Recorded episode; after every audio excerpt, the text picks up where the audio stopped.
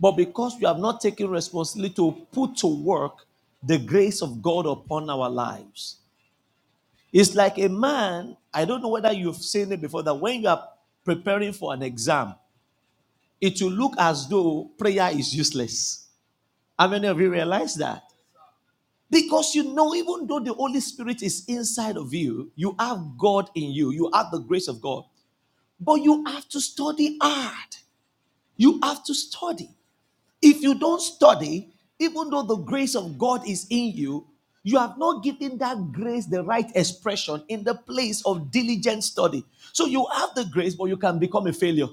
You can fail the papers. Not because God is not in you, but because you have not given that grace you have the appropriate expression. So that is why you see that the word actually starts with all of them who wait upon the Lord. The Bible says they shall find new strength. You don't know what God has given strength to everybody. But even at that, some they are walking in life, some are running in life, and some are what? Flying. So I began to share with you that this year, I know that majority walk, few fly, few run, but only my minority or few numbers of people fly in life. In fact, the higher you go, the fewer you see. So what we are teaching this year in this series is you too can become part of those who are flying in life.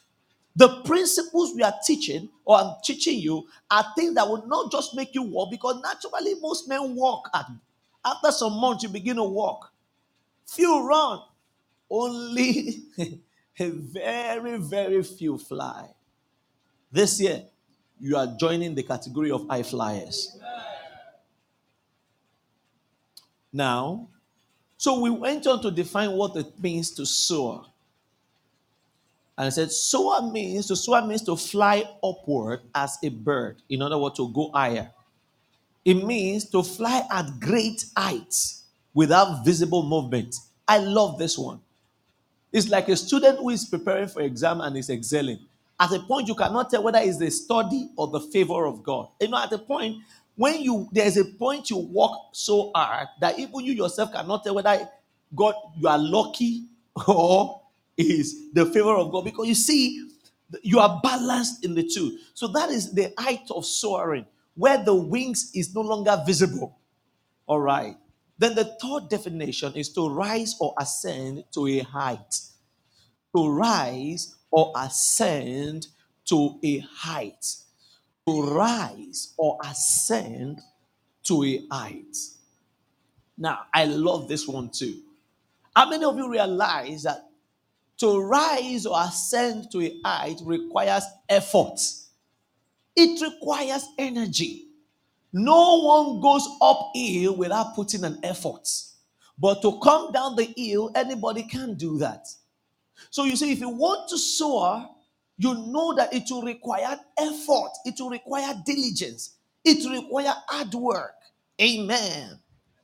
Now, last week also, I now share with you the 7 important truths about that level of soaring. The 7 important truths about the soar level. Because that is the level we are believing God to operate this year. There are 7 important truths I share with you about the soar level. Number 1 is what? Check your notes. Check your notes. Okay, 7 important truths about the soar level. Number 1 is what? It is the level of what? More. The soar level is the level of more. In other words, you are no longer contented with just living. You just want more of life, out of life. Your problem is not that you are not eating. Your problem is not that you don't have something to wear, but you are living for more. Amen. Number 2 is what? It is a level of discomfort.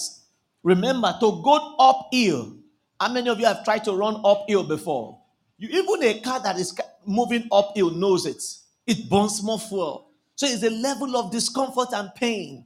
There is pain. You have to endure hardness as a good soldier. You want to soar in life. Don't let anybody deceive you. You have to pay the price of discomfort. There will be uncomfortable moments in your journey upward, but you have to know that is a non-negotiable price to be among those who are soaring in life. Amen. Number 3 is what? It's a level of what? Intentionality. Nobody stumbles upon success in life. You have to be intentional about it. You have to be intentional about it. Those of you who are already, for instance, now, today by 5 p.m., we are having Unleash. And I told you that we're bringing consultants here, all right? And they're going to be Unleashes for 2 Sundays, 5 p.m. today, 5 p.m. next Sunday. What are we doing? Because we realize that everybody at the beginning of the year, people say, oh, I have this goal. I have that goal. I have this is my project. But number one, nobody knows how to actually develop a life goal.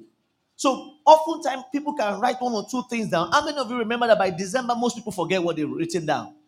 Now, based on research, those who can pay the price of actually going through the process of developing a life plan for their life, all right, well articulated, write it down, and go for it, they often are among those who are successful in life. Only few of them fail. Only few. Go and check it out. The research shows it.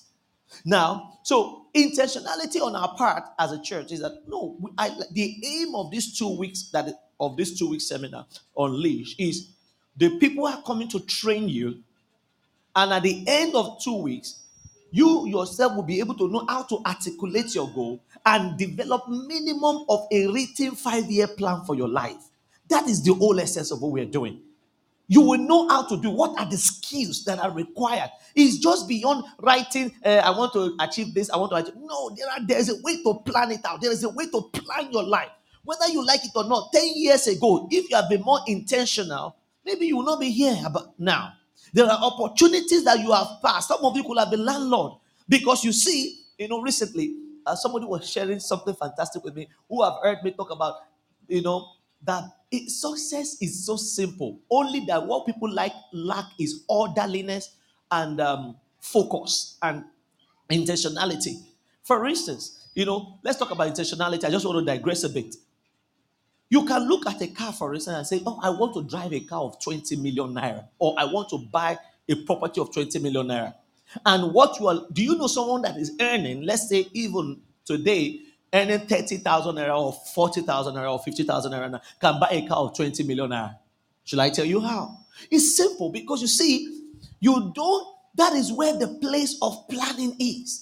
You desire a 20 million naira car. You desire to build a property of 20 million naira. All you need is not to ask if it's going to be possible, but how you are going to handle it. By next Sunday, I'm going to talk to you about the two wonders, the wonder of if and the wonder of how. But listen to me. All the man needs to do is ask himself, with what I'm earning now, break all those things down, and how much will it cost me to buy a property or a car of 20 million naira? Then you ask yourself, how much can I save right now? So 20 million naira, all right, for instance now, or you can divide it by 12, okay? You get what you need in a month and a year. By the time you look at, oh, actually I need 100,000 naira to save every year to be able to buy a car of 20 million naira. I'm just giving you not an accurate calculation now, by December. Then you ask yourself, okay, but I can't afford that now. So with your calculation, you can say, okay, if I save XYZ amount, that means in the next 5 years, I can buy a 20 million naira car. Or I can buy a building of 20 million naira. But you see, most people think in the short term.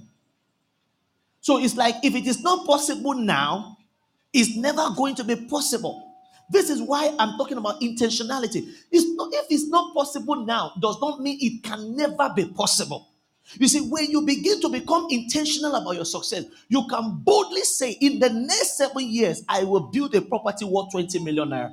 I may not know where, but I know that I will add 20 million naira. Because right now, every day now, you are saving a certain amount, putting it away, all right? And you know that this amount, conveniently, if I continue, even minus the compound interest, in the next maybe 7 or 5 years, I will do it. Then do you know what a poor person will think? A poor person will say, oh, but 7 years is too long. What you fail to realize is that whether you like it or not, 7 years will come and go. The only difference is that you have not achieved anything. So if, for instance, now you've known some of these things, you have a 10-year plan and you started 10 years ago, do you think if you have stayed with one thing for 10 years, by now you'll be where you are. No. So we live our life without intentions. That is, if you want to soar in life, you have to have a focus. You have to develop a plan. You have to stay with it. You have to be intentional. People will not understand why you are doing what you are doing. But you see, when you are intentional, when you have a plan and a goal, do you know what you have done? You have gone into the future, and you have gone into the future, and you are living your life from the future today. While people live today to the future, a man with a plan and purpose live from tomorrow into today. So you see, everything he's doing is with respect to where he's going. He knows where he's going to. But the one who has no plan, he only lives for today because he doesn't know where he's going.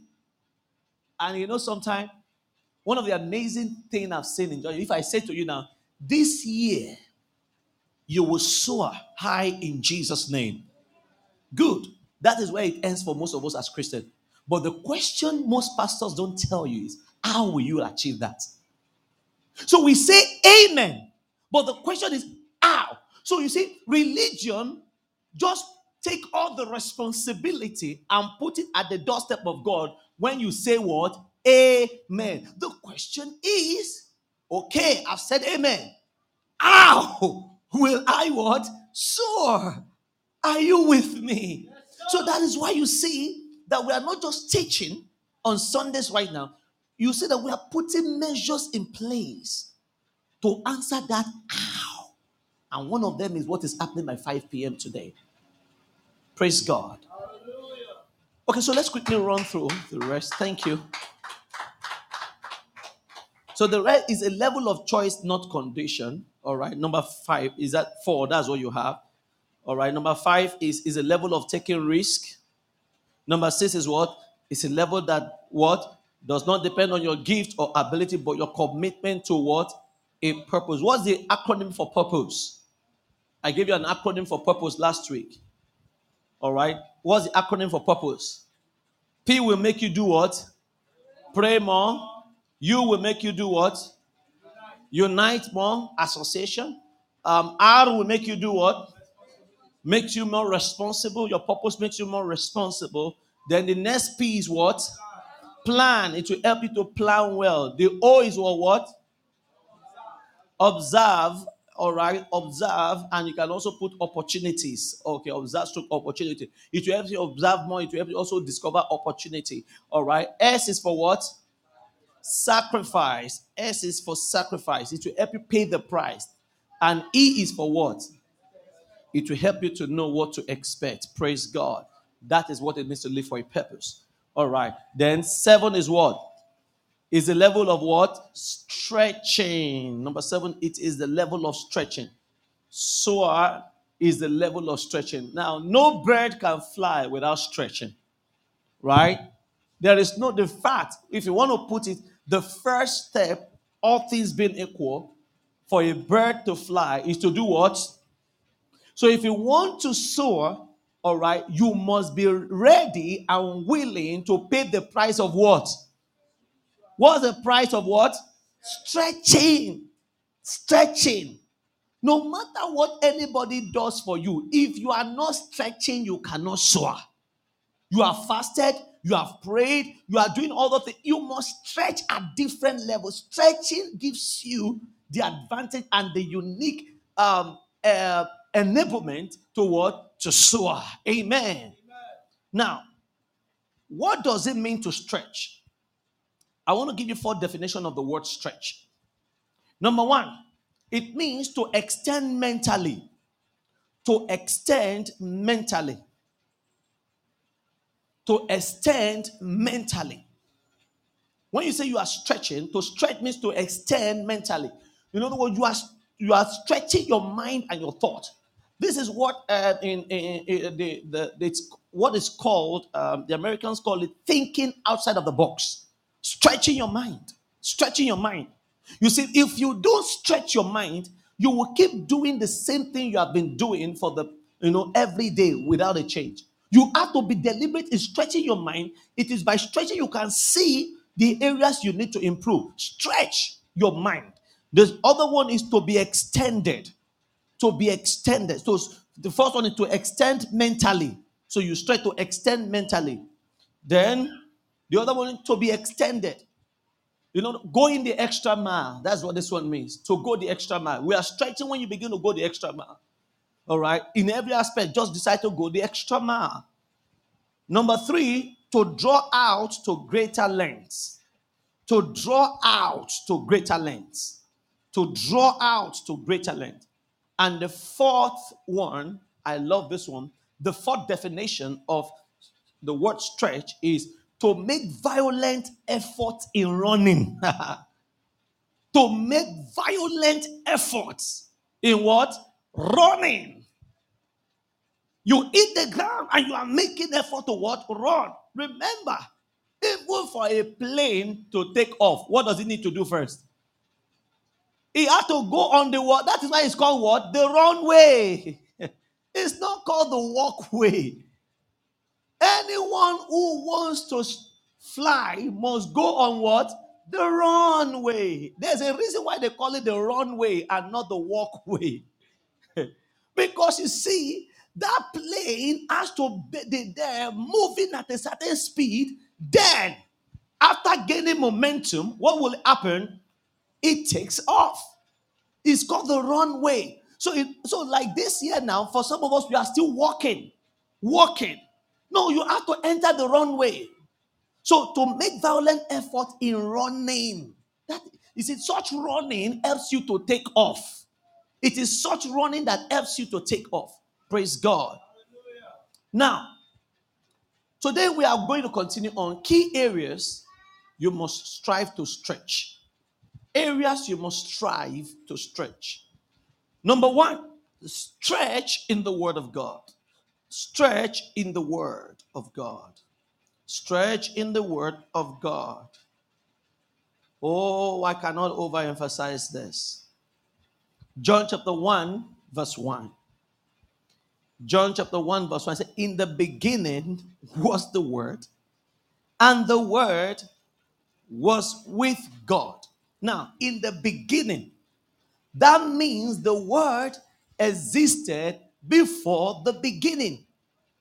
In other words, the beginning came after the Word. So you see, from the dateless past, the Word of God has been there. So everything, Bible said, everything was created by the Word. There is nothing that was created that was not created by the Word. You see, when you begin to fellowship with the Word of God, one of the things you begin to see is that your creative ability comes alive.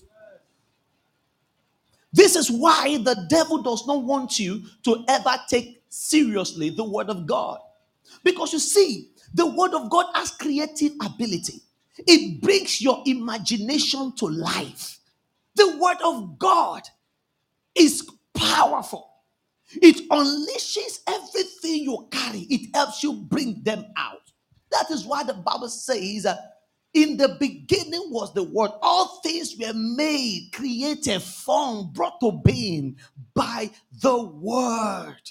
You want to give birth to new things this year. You cannot but pay the price of fellowshipping, studying the Word. The habit of studying the Word of God is leaving most Christians. Because you see, we want a quick fix. We are looking for fast solutions. And we no longer see that without foundation, no building can stand. The Word of God is the foundation for life. It's what every other thing should be founded upon. When you start your day without the Word, you are actually starting to build a house without a foundation.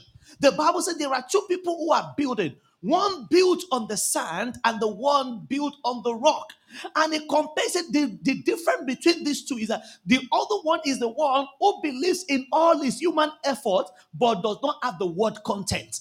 So it is working quite all right, but the result will not stand the test of time because it's not founded on the Word of God.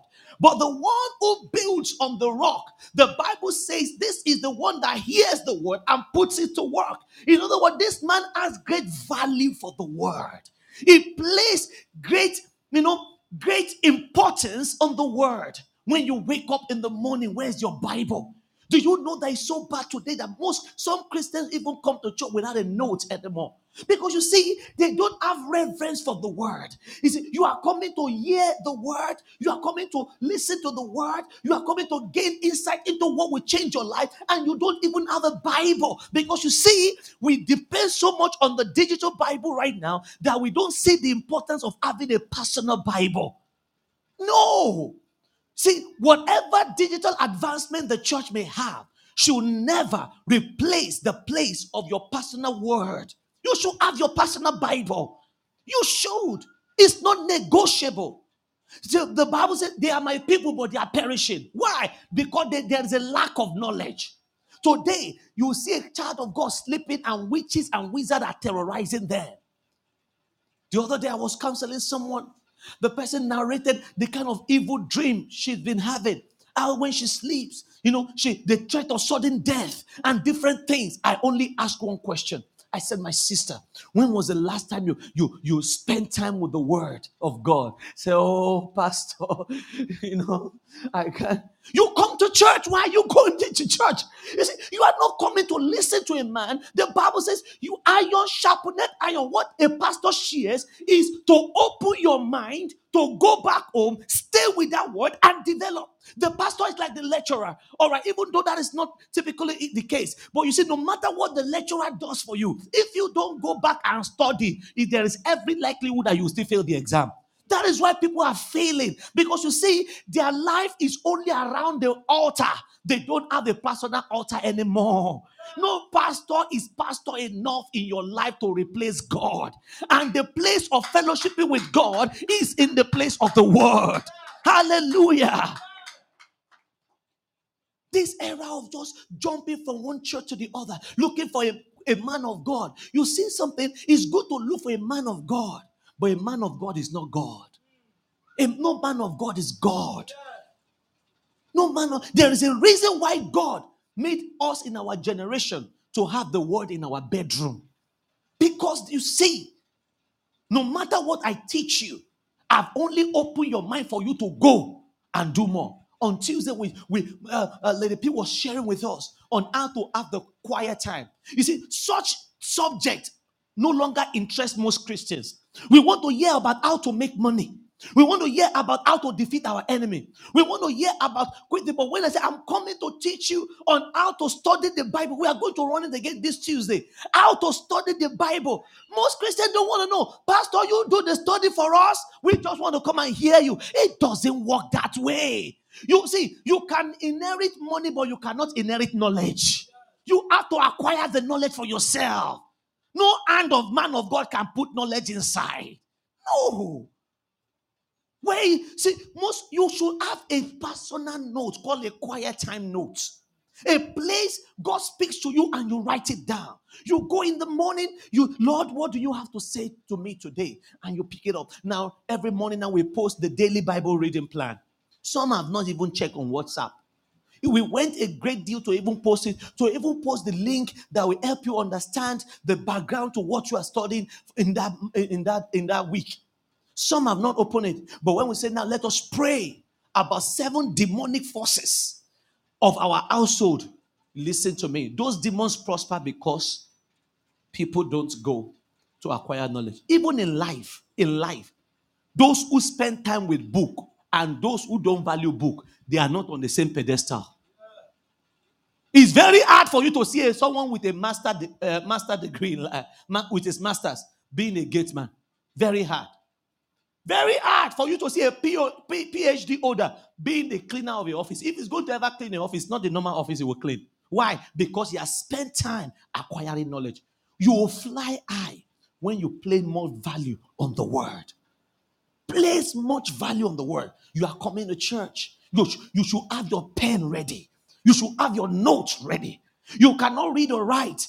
By the time the service is finished, you are going to get the message. You are studying the message. You are listening to it. Because you see, even in the Bible days, there was not even a pen. They were hearing the prophet and they were putting it on the inside. So there is no excuse for you not to go in the word. No excuse. Let me tell you the power of the word of God.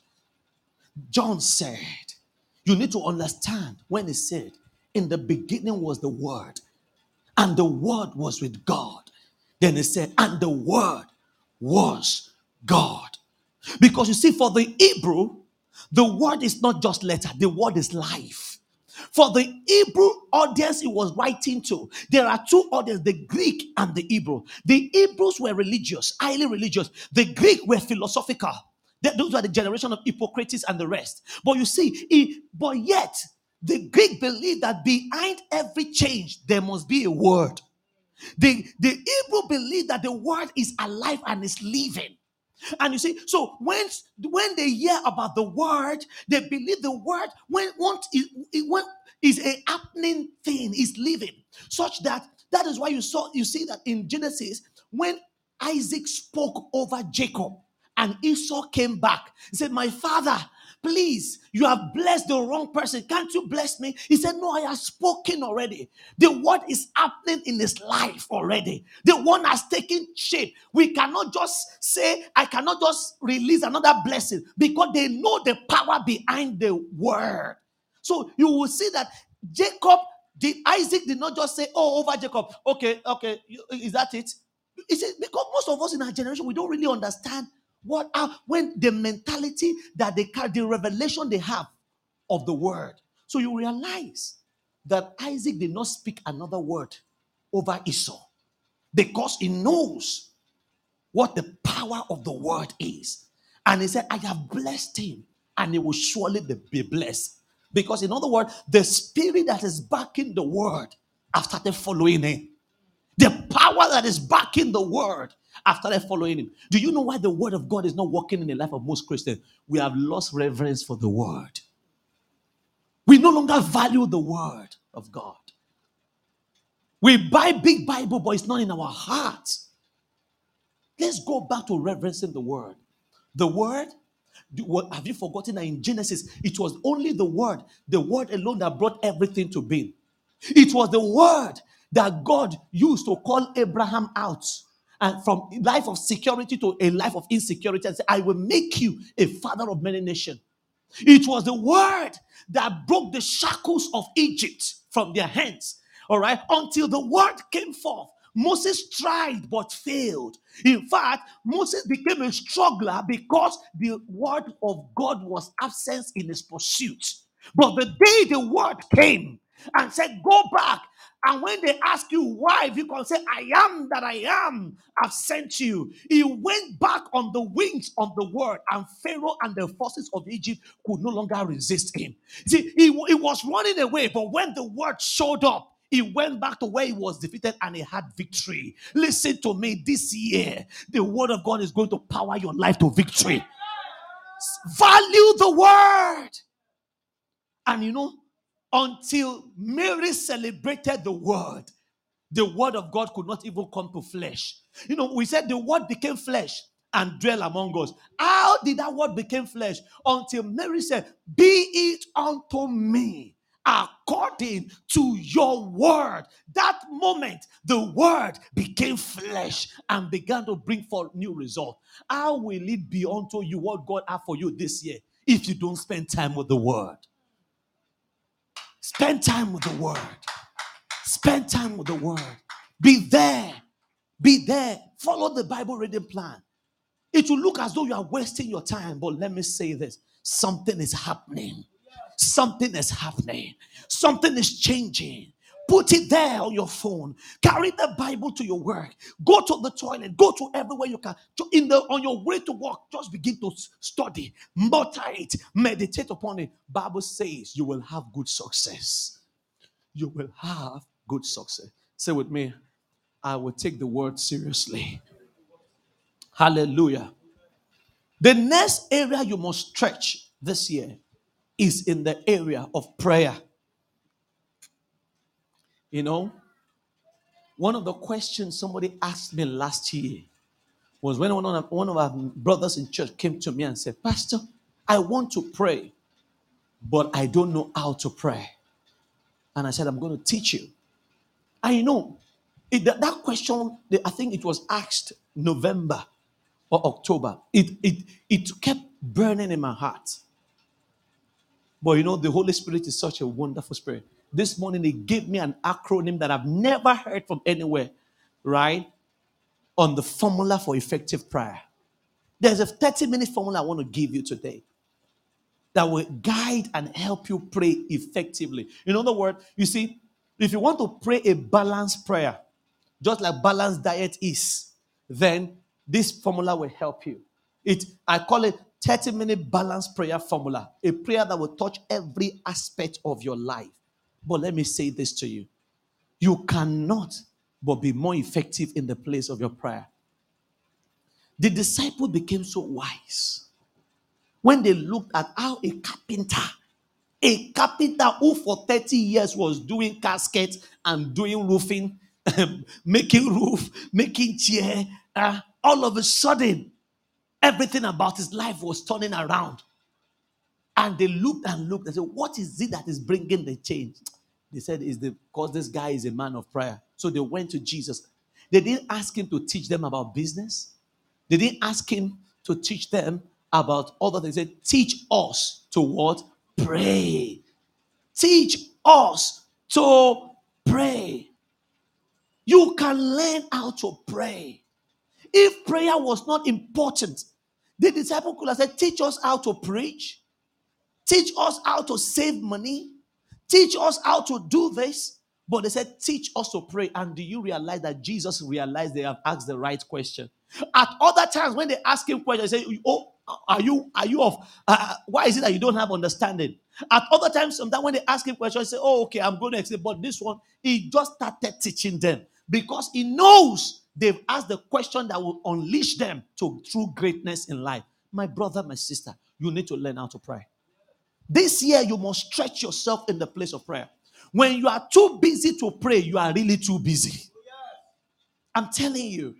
When you are too busy to pray, you are too busy indeed. And you see, what is the essence of your busyness? When even one wind of life can blow away all your success. I have seen people who have amounted great wealth. One sickness took all the wealth away.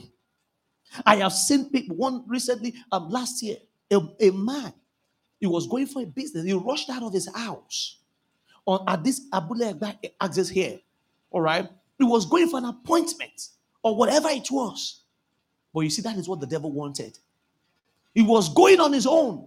Then he didn't see the LAWMA people that were cleaning the roadside. Then he had an accident. And the woman died on the spot. That singular thing altered the rest of that man's life. He had a police case. They refused to release him. He was moving from cell to prison, from prison to prison. The person that came to me to pray for him said, even all the people, like the lawyers and some of the people that supposed to even, the lawyers said, no, before they even take it to court, there's a certain amount of money they will collect. Then some of them will even collect the money, they will not show up. Then they will say they need more. Everybody, even in the midst of his predicament, people began to take advantage of him. And within months, a man who was rushing out in his own car almost became zero. The wind of life blew it away. Blew it away. There are winds in life that can blow away anything. Such evil wind will not come near you. If prayer was not important, Jesus would not have taught us to pray.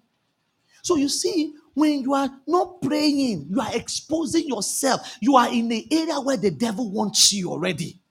It will begin with you just being too busy or too tired. No, you have to fight prayerlessness in your life. Stretch to pray. You tell yourself, even though I'm so tired, I will walk around. There are times, you see me strolling in the night because sometimes I've been studying the whole day. I said, no, I just have to pray. I just have to pray. I walk around in my room, all right? I just have to pray. Take advantage of everything to pray. Now, let's look at the prayer formula I want to give you. For at least you can start. This one will help you. This formula will help you to pray effectively. It's called praise. So the acronym we are going to use is praise. Praise. Praise. That is called praise prayer formula. Praise prayer formula. Now, P stands for praise. So you start your prayer with praise. Psalm 100 says, I will enter his gate with thanksgiving and enter his court with praise. Message Bible says, I will enter with the password of what? Thank you. So you must always start your prayer with your worship, with your praise. You know, amazingly this year, that's one of our major focus in church. Already, we are working with a team. Our worship, our praise session in church, we are taking it totally to another dimension. All right, I told the praise team, our choir, that if there is any area we are investing heavily this year, is in that area, because I have come to realize is the heartbeat of God. You will see the instruction, sing unto the Lord, sing unto the Lord. There is a reason why there is so many sing in the Bible. It's not there by accident. So you must make that melody to God. So you can use 5 minutes for that. 5 minutes. So just time yourself 5 minutes. Oh, thou. And do you know what it is? You prepare those songs. You don't wait until you wake up in the morning. I have a list of songs. Recently, I sent about 100 lists that my wife compiled. 100 worship songs. Unique worship song. We posted it, and I think maybe we should even post it on the general. 100 worship songs you can have. Prepare. Then you take 3, 4 out every morning. You spice it up again. It shows you value God. Amen. The R stands for repent. The R stands for repent. So when you start with worship, then you move to the next one, which is repent. Now, repent is in twofold. Repent and you celebrate righteousness. So, in other words, you come, Jesus said, forgive us our trespasses as we forgive those who trespass against us. Now, you ask the Lord for mercy in any area you have erred. These are the sins of commission and omission. Omissions are things he tells you to do. How many of you realize that sometimes he tells you to do something, you don't do it, then something will happen, and something told me, something, that something is the Holy Ghost. He wanted to save you from that situation. All right. So, oh Lord, yesterday, I know that, your spirit told me about that thing. And I know that I didn't listen. That's why it happened. Lord, I am sorry. I'm sorry for allowing that situation to happen, for not listening to you. Commissions are the things he told you not to do that you did or you are doing. Or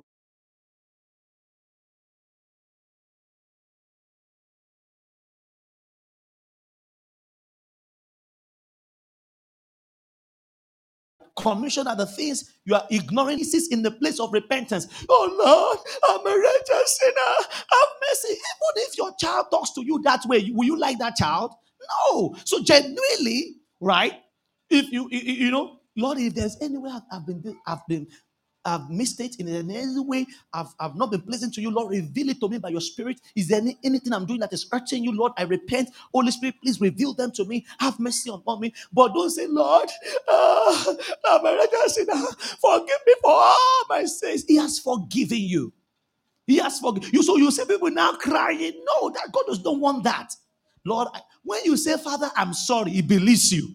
Not until you kill yourself, it believes you. Then the next thing you do under repentance is to celebrate righteousness. Because you see, you are not a former sinner now in Christ. You are a newborn baby who had no record of sin. And for the last time you ask him to forgive you, he does not just forgive, he washes away all your sins. So let me tell you something about God. He does not have the record of your sin of yesterday again. With God, once you say he forgives, he has forgiven and he has erased it. So God does not have the record of your yesterday's sin the moment you resolve it in it. So what must you do? Celebrate who you are. Lord, I thank you that I am righteous. I thank you that I am holy. I thank you that I'm fearfully and wonderfully made. I thank you because I'm a new creation in Christ Jesus. I thank you for the blood of Jesus that washes my sins. I thank you because as the east is far from the west, so are my sins from you. Thank you because you don't remember my sins. Thank you for blotting out my sins. Thank you because you have made me holy. You celebrate who you are. Do you know what that does? It makes the devil mad. Righteousness, when you mention that you are righteous, when you mention that you are holy, the devil, because the devil is unholy. So he does not like the mention of holiness anywhere. That is something the devil can never attain. But when you say, I am the righteousness of God in Christ Jesus, I'm a child of God. Thank you, Lord, for the price that was paid for the soul. I am born again. Oh, do you know such time the devil, if there is any time the devil likes to leave you, that's the moment. Because you see, you know who you are in God.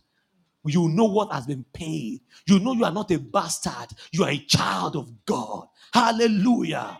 So that is what repent does. Hey means ask. Ask. Hey is for ask. Matthew 7:7 say, ask and you shall what? Receive. So when you repent, you celebrate righteousness, then you ask. You ask. This is a balanced prayer. God wants to, he said, if earthly men knows how to give good gifts, how much more your heavenly Father? He said, but unfortunately, most of us, we stop in this point. It's wrong to stop at that point. Because you see, when you only ask for yourself, all right, okay, you see what you are doing is that you are praying a selfish prayer. No, don't end there. But ask. Then the next one is the high, right? Intercede or intercession. Intercession. You intercede for others. You see, your current challenge is your point of intercession for other people. So, for instance, you don't have a job. You are looking for a job. Now, you have asked. The next thing you also do, Lord, as many who are going through a season of joblessness, I intercede for them right now. You see, your challenge is your prayer request for others. Bible says when Job prayed for his friend, then God answered him. You are believing God for the fruit of the womb. Make it a prayer ministry. Begin to pray for every woman that is having challenges in that area too. Pray for them, all right? Then pray for the church. Always pray for the church. Pray for your pastors. Most people don't pray for pastors, but people don't know. You see, the moment a pastor is leading the flock of God, stands on the pulpit, it becomes a target for the devil. That is why you see that the news, when people hear that, oh, pastor does this, pastor does that, don't you realize that such news goes viral? It's because such congregations are not building a prayer wall around their leader. They are not building a prayer wall around their man of God. They think that he's the only one that should pray for them. You two have an obligation to daily lift him up before the Lord. Because the Bible says, strike the shepherd and the sheep will what? Scatter. Strike the shepherd and the sheep will scatter. Do you understand? So you see, men of God needs your prayer. They need a prayer covering. Lord, deliver him from temptation. Lord, give him fresh revelation. Lord, open his eyes to see what he needs to see. You need to pray. Pray for others. Pray for your family. You know, pray. You can spend 5 minutes here too. And if God gives you more grace, you see, you can spend more time. But you see, if you apply this formula with ease, you will be praying for more than 30 minutes. I can assure you that. I can assure you of that. The next one is S. This is where I love. Oh, I love S. I love this S. I love this S. S is speak in tongues. Oh, speak in tongues. Speak in tongues. Speak in tongues. Let me give you a scripture. Romans chapter 8 verse 26, the Passion Translation. The Passion Translation. Romans chapter 8 verse 26. Look at what it says. And in a similar way, the Holy Spirit takes hold of us in our human frailty to empower us in our weakness. I love the word empower. To empower us in our weakness. For example, at times we don't even know how to pray or know the best things to ask for.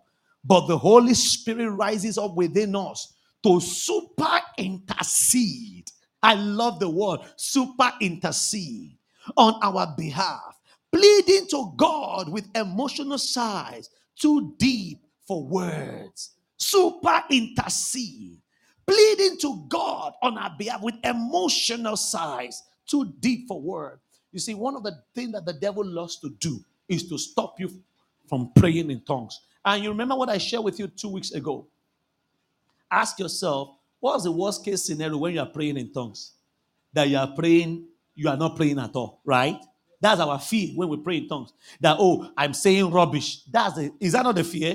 That we are saying rubbish. How do I know that what I'm speaking is the right thing? How do I know that this tongue is genuine? These are questions we have. We all have that question.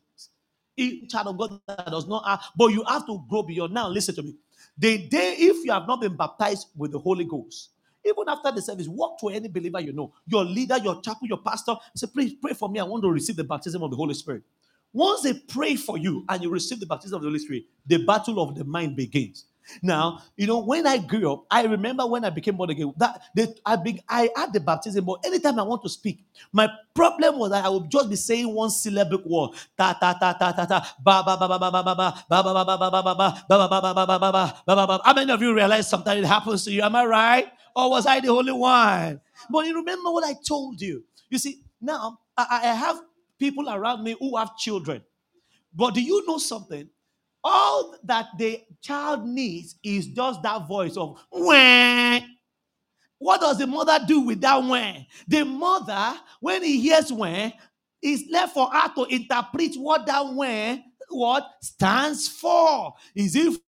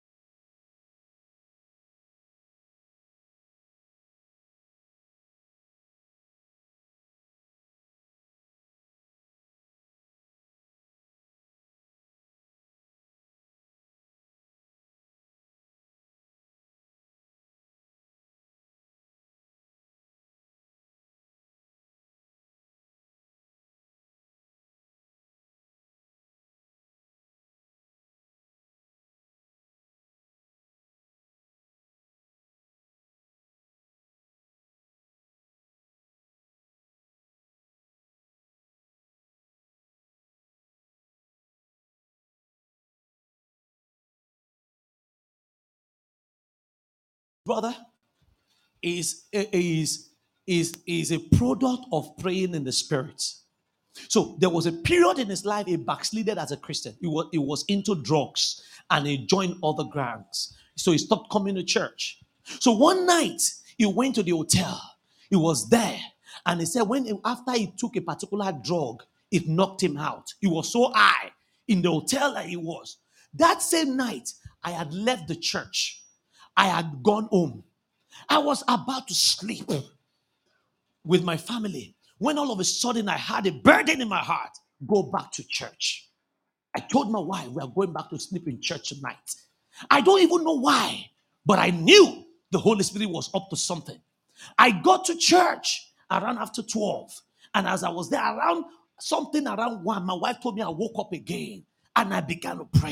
You see, around that time, the drug had entered his brain. He had started misbehaving at the club. I would not have even known. I don't know what was going on. But I prayed for about 30, 15 minutes. Then I went back to sleep. This was around after 1, maybe 1:30, thereabout. And do you know what happened? All of a sudden, at around about 15 minutes or 30 minutes after I slept back, there was a big bang on my door. Boah! In the church office. He forced the door open. He came in. And when I saw him, I think that he was naked or something. What had happened to him? Meanwhile, he was being chased by the security people because the week before, that same week, robbers came to this area, right, to rob. So they were now on high alert. But when he was in the second service, you are going to hear his story. But what he said that got to me is that he said, when he was there, even though he was unconscious, he just kept hearing the word, go to church. So he was hearing a voice say, run, run, run to church. So as he was running, the address of the church was on his mind. He got to the gate, it was closed. He had to crawl and maybe jump or whatever he did with bleeding and everything. And even to this gate too, he maneuvered and crawled. And that day he escaped death. Because even the people that were chasing him, they were really wanted to do something bad for him because they thought he was a thief. But you see, that night I lay hold of him. I knew the Lord loves him. How will I have come back from my house just because of one person? Today, when you see him stand, it is a good example of the power of the love of God when you're in the place of prayer. In the place of prayer. You cannot imagine. But what if I was limiting my prayer to my understanding? I will pray for my job, pray for what I can understand. I would never have prayed and interceded for him. This is what awaits you when you pray in tongues. There are dimensions you cannot even know. This is why the devil is eager to stop you. The devil will do everything to stop you from praying in tongues. But stretch. Stretch. Say with me, stretch. I will stretch and you pray. Can we pray in tongues, everybody?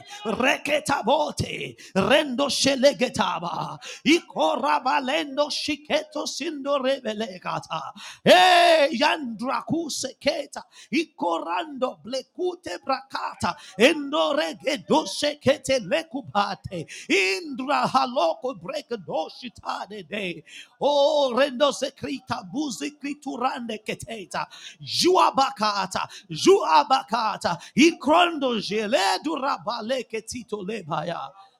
you, Lord. In Jesus' name, glory be to God. Is somebody being blessed this morning? So P is for what? Let's go before I give you the final word. P is for what? R is for what? Repent. A is for what? Ask. I is for what? Intercession. S is for what? Speak in tongues. Super intercession. Super intercession. Then E is eulogize. Eulogize. Eulogize God again. Celebrate the answers to your prayer. Celebrate the victory. Celebrate Him. Eulogize Him. Glorify Him. All right. You glorify Him. You eulogize Him. You know, you just lift Him up. I must tell you, the Holy Spirit actually gave me this formula this morning. It was not something I read. I've never seen a praise formula of prayer. So I want us to acknowledge the author of this formula by clapping for the Holy Ghost. Clap for the Holy Ghost. Hallelujah. Stand to your feet with me. Time is up. Well, I would have loved to continue, but you know, I told you, 2 services. So we have second service to continue. So you can stretch also. If you want to hear the rest of this sermon, be part of the second service. It's something deep. There is still room for more. But lift your voice and thank God, because this is your season to soar. It's your season to soar. It's your season to soar. Lift your voice and just thank Him. Lift your voice and thank Him. Lift your voice and celebrate Him. Lift your voice and give Him praise. Give Him glory. Give Him praise. Give Him glory. Give Him praise. Give Him glory. We thank you, Lord. We praise you, Lord. We adore you, Lord.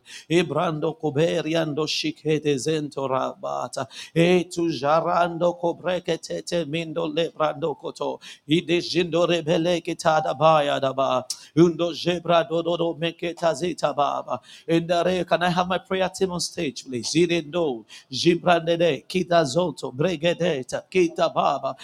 you, Lord, for your mercies endure forever. We give you praise. We give you praise. We give you praise. We give you praise. Thank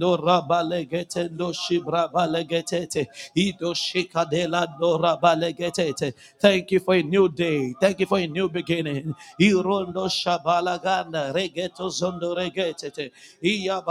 We thank you for your word. In Jesus' name we pray. Amen. Before we spend time to pray for the next few minutes, I want to pray for those. Maybe you are joining online or in person, but you are not born again. You want to accept Jesus into your life as your Lord and Savior. You want to say, Pastor, please pray for me. I want to have a relationship with Jesus. You want to make Him to have His way in your life, wherever you are. I just want you to place your right hand on your chest. If you would like to rededicate your life to Him, if you would like to give your life to Jesus, just place your right hand on your chest.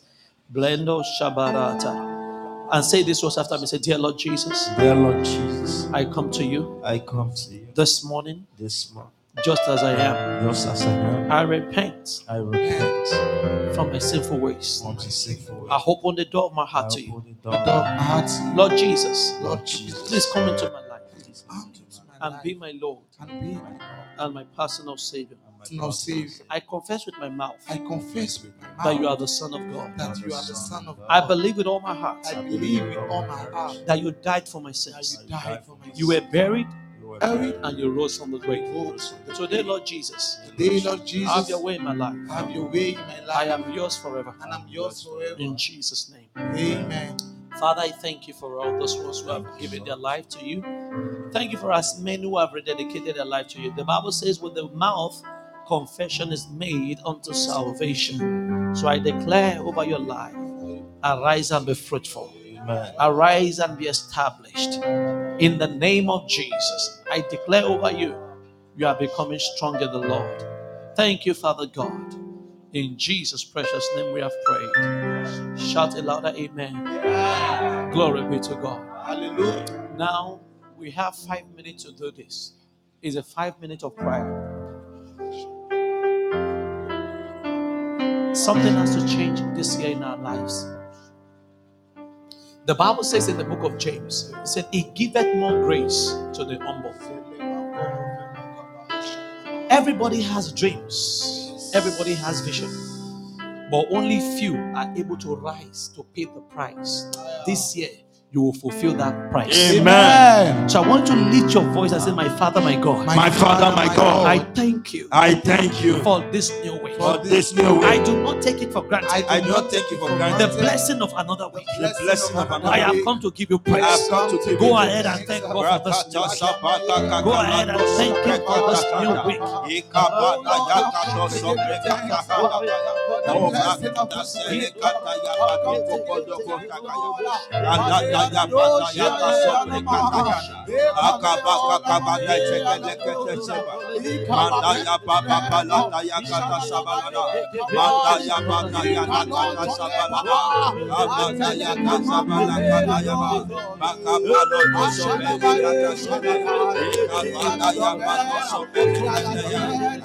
In Jesus name we pray. Amen. 1 Chronicles 16:34 says, "Oh, give thanks unto the Lord for His good, for His mercy endureth forever." Say with me, "My Father, my God. My Father, my God. I thank you. I thank for you the continuous flow of your goodness, of your mercy, in my life. In my life. Say, "My Father, my God. My Father, my God. I thank you. I thank for you the continuous flow of your goodness and your mercy towards me. I have come to give you thanks." Go ahead and celebrate it. Go ahead and celebrate it.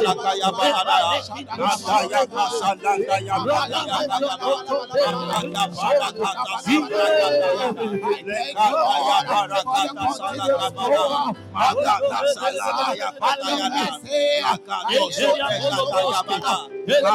Jesus' name we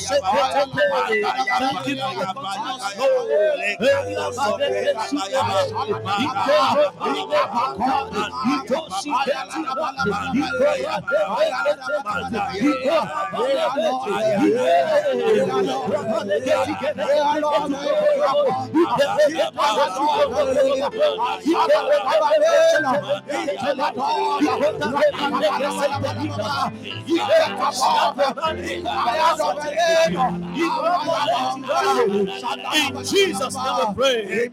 James chapter 4:6 says, "He giveth more grace." Yes. What is grace? It is the empowerment of God.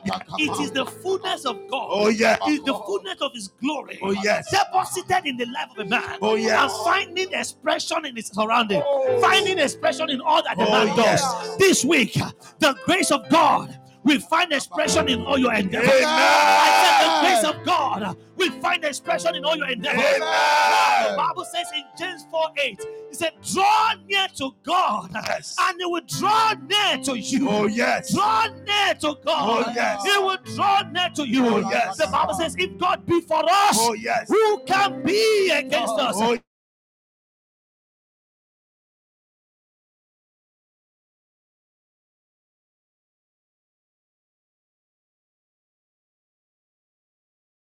yeah. This week we are praised.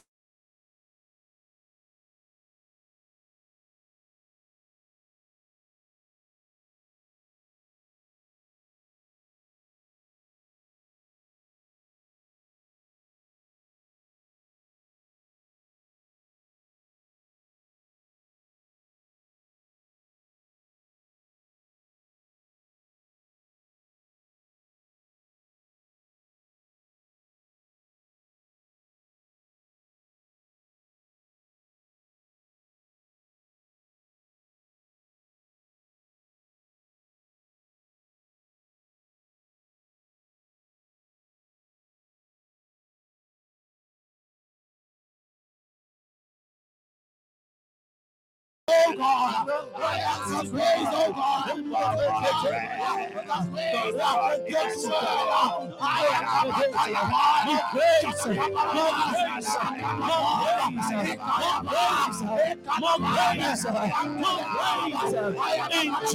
name we pray. Let your amen catch fire.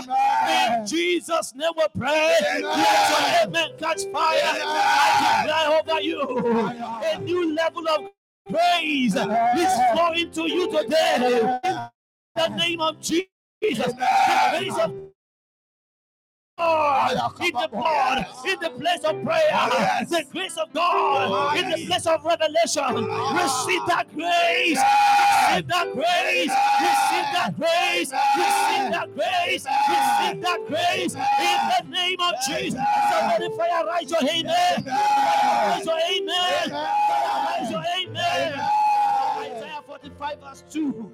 Isaiah 45 verse 2 says, I will go before thee. Oh, yes. And make the crooked place straight. Oh, yes. I will break in pieces the gate of brass and cut in sunder the bars of iron. Oh, yes. Oh, lift your voice. I say, my Father, my God, in the name of Jesus, I declare every obstacle on my path this week be broken to pieces.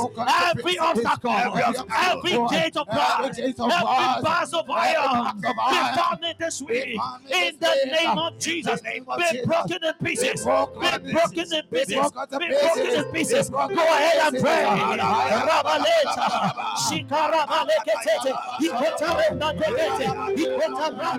Somebody pray from the depth of your heart. You push the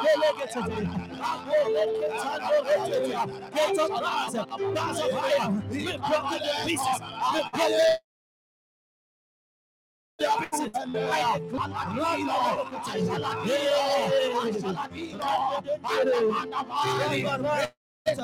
Jesus,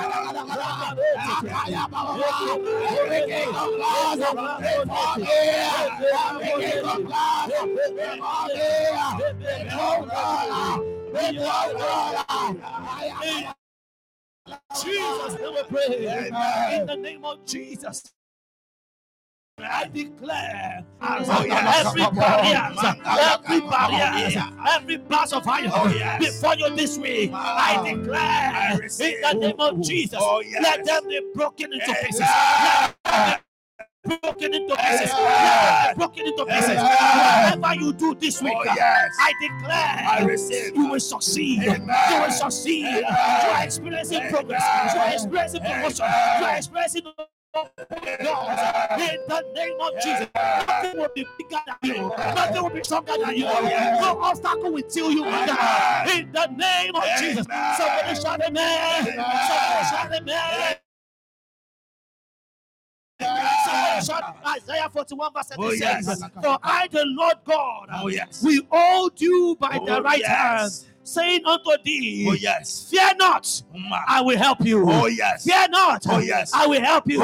Right now, I want you to call upon the help of God. Say, I stand upon your word. Isaiah 41 verse 13. This new week, arise for my help. Now, mention the areas you are desiring help concerning this project. My Father, arise for your help. Isaiah 41 verse 13. I claim your word concerning this area of my life. Let your help arise for me in this week. Go ahead, claim the help of God from the depth of your heart. Every area you desire help, I want my help this week. I want my help this week. Pray from your heart. Pray from your heart. In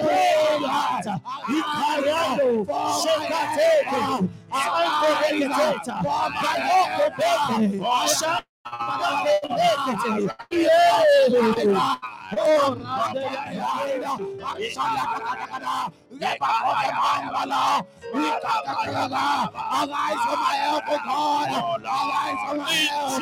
name we pray. Amen. Lift up your right hand.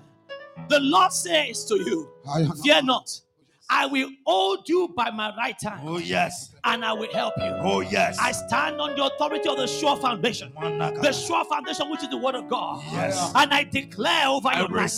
Every area you require help. Oh, yes. Every area you desire help. Oh, yes. Every area you need help. Oh, yes. This is your week for it. Amen. This is the help of the Lord will locate you. Amen. This is the help of the Lord will answer for you. This is the help of the Lord will locate you. Amen.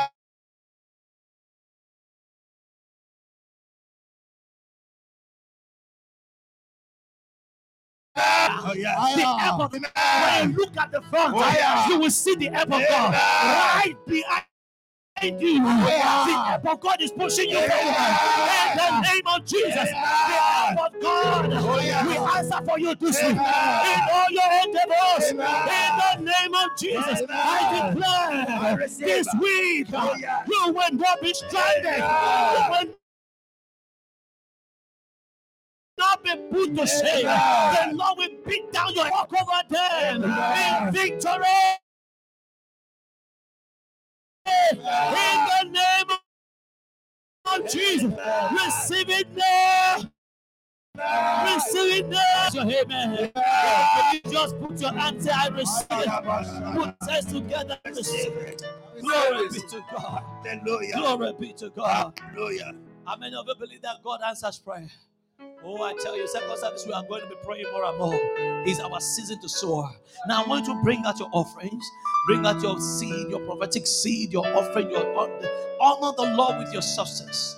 It is time to honor the Lord with your substance. So if you even are joining online or are in person, wherever you are, make sure you are joining and giving your seed right now. Because the Bible says, God giveth seed to the and bread to the eater. The Lord is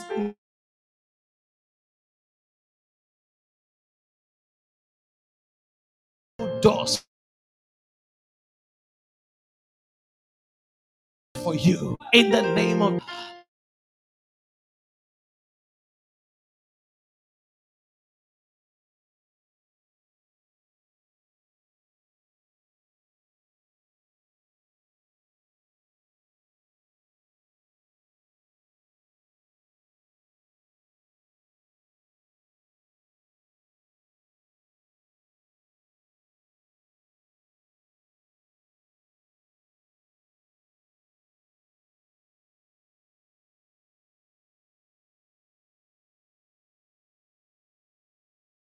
by the hand of the Lord.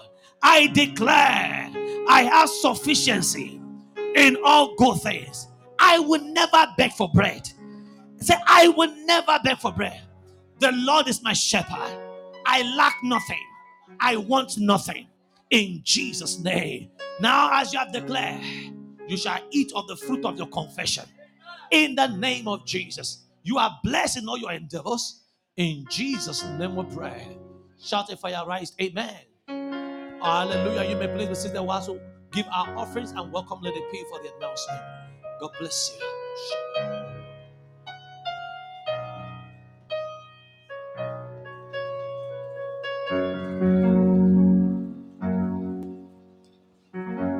Hallelujah.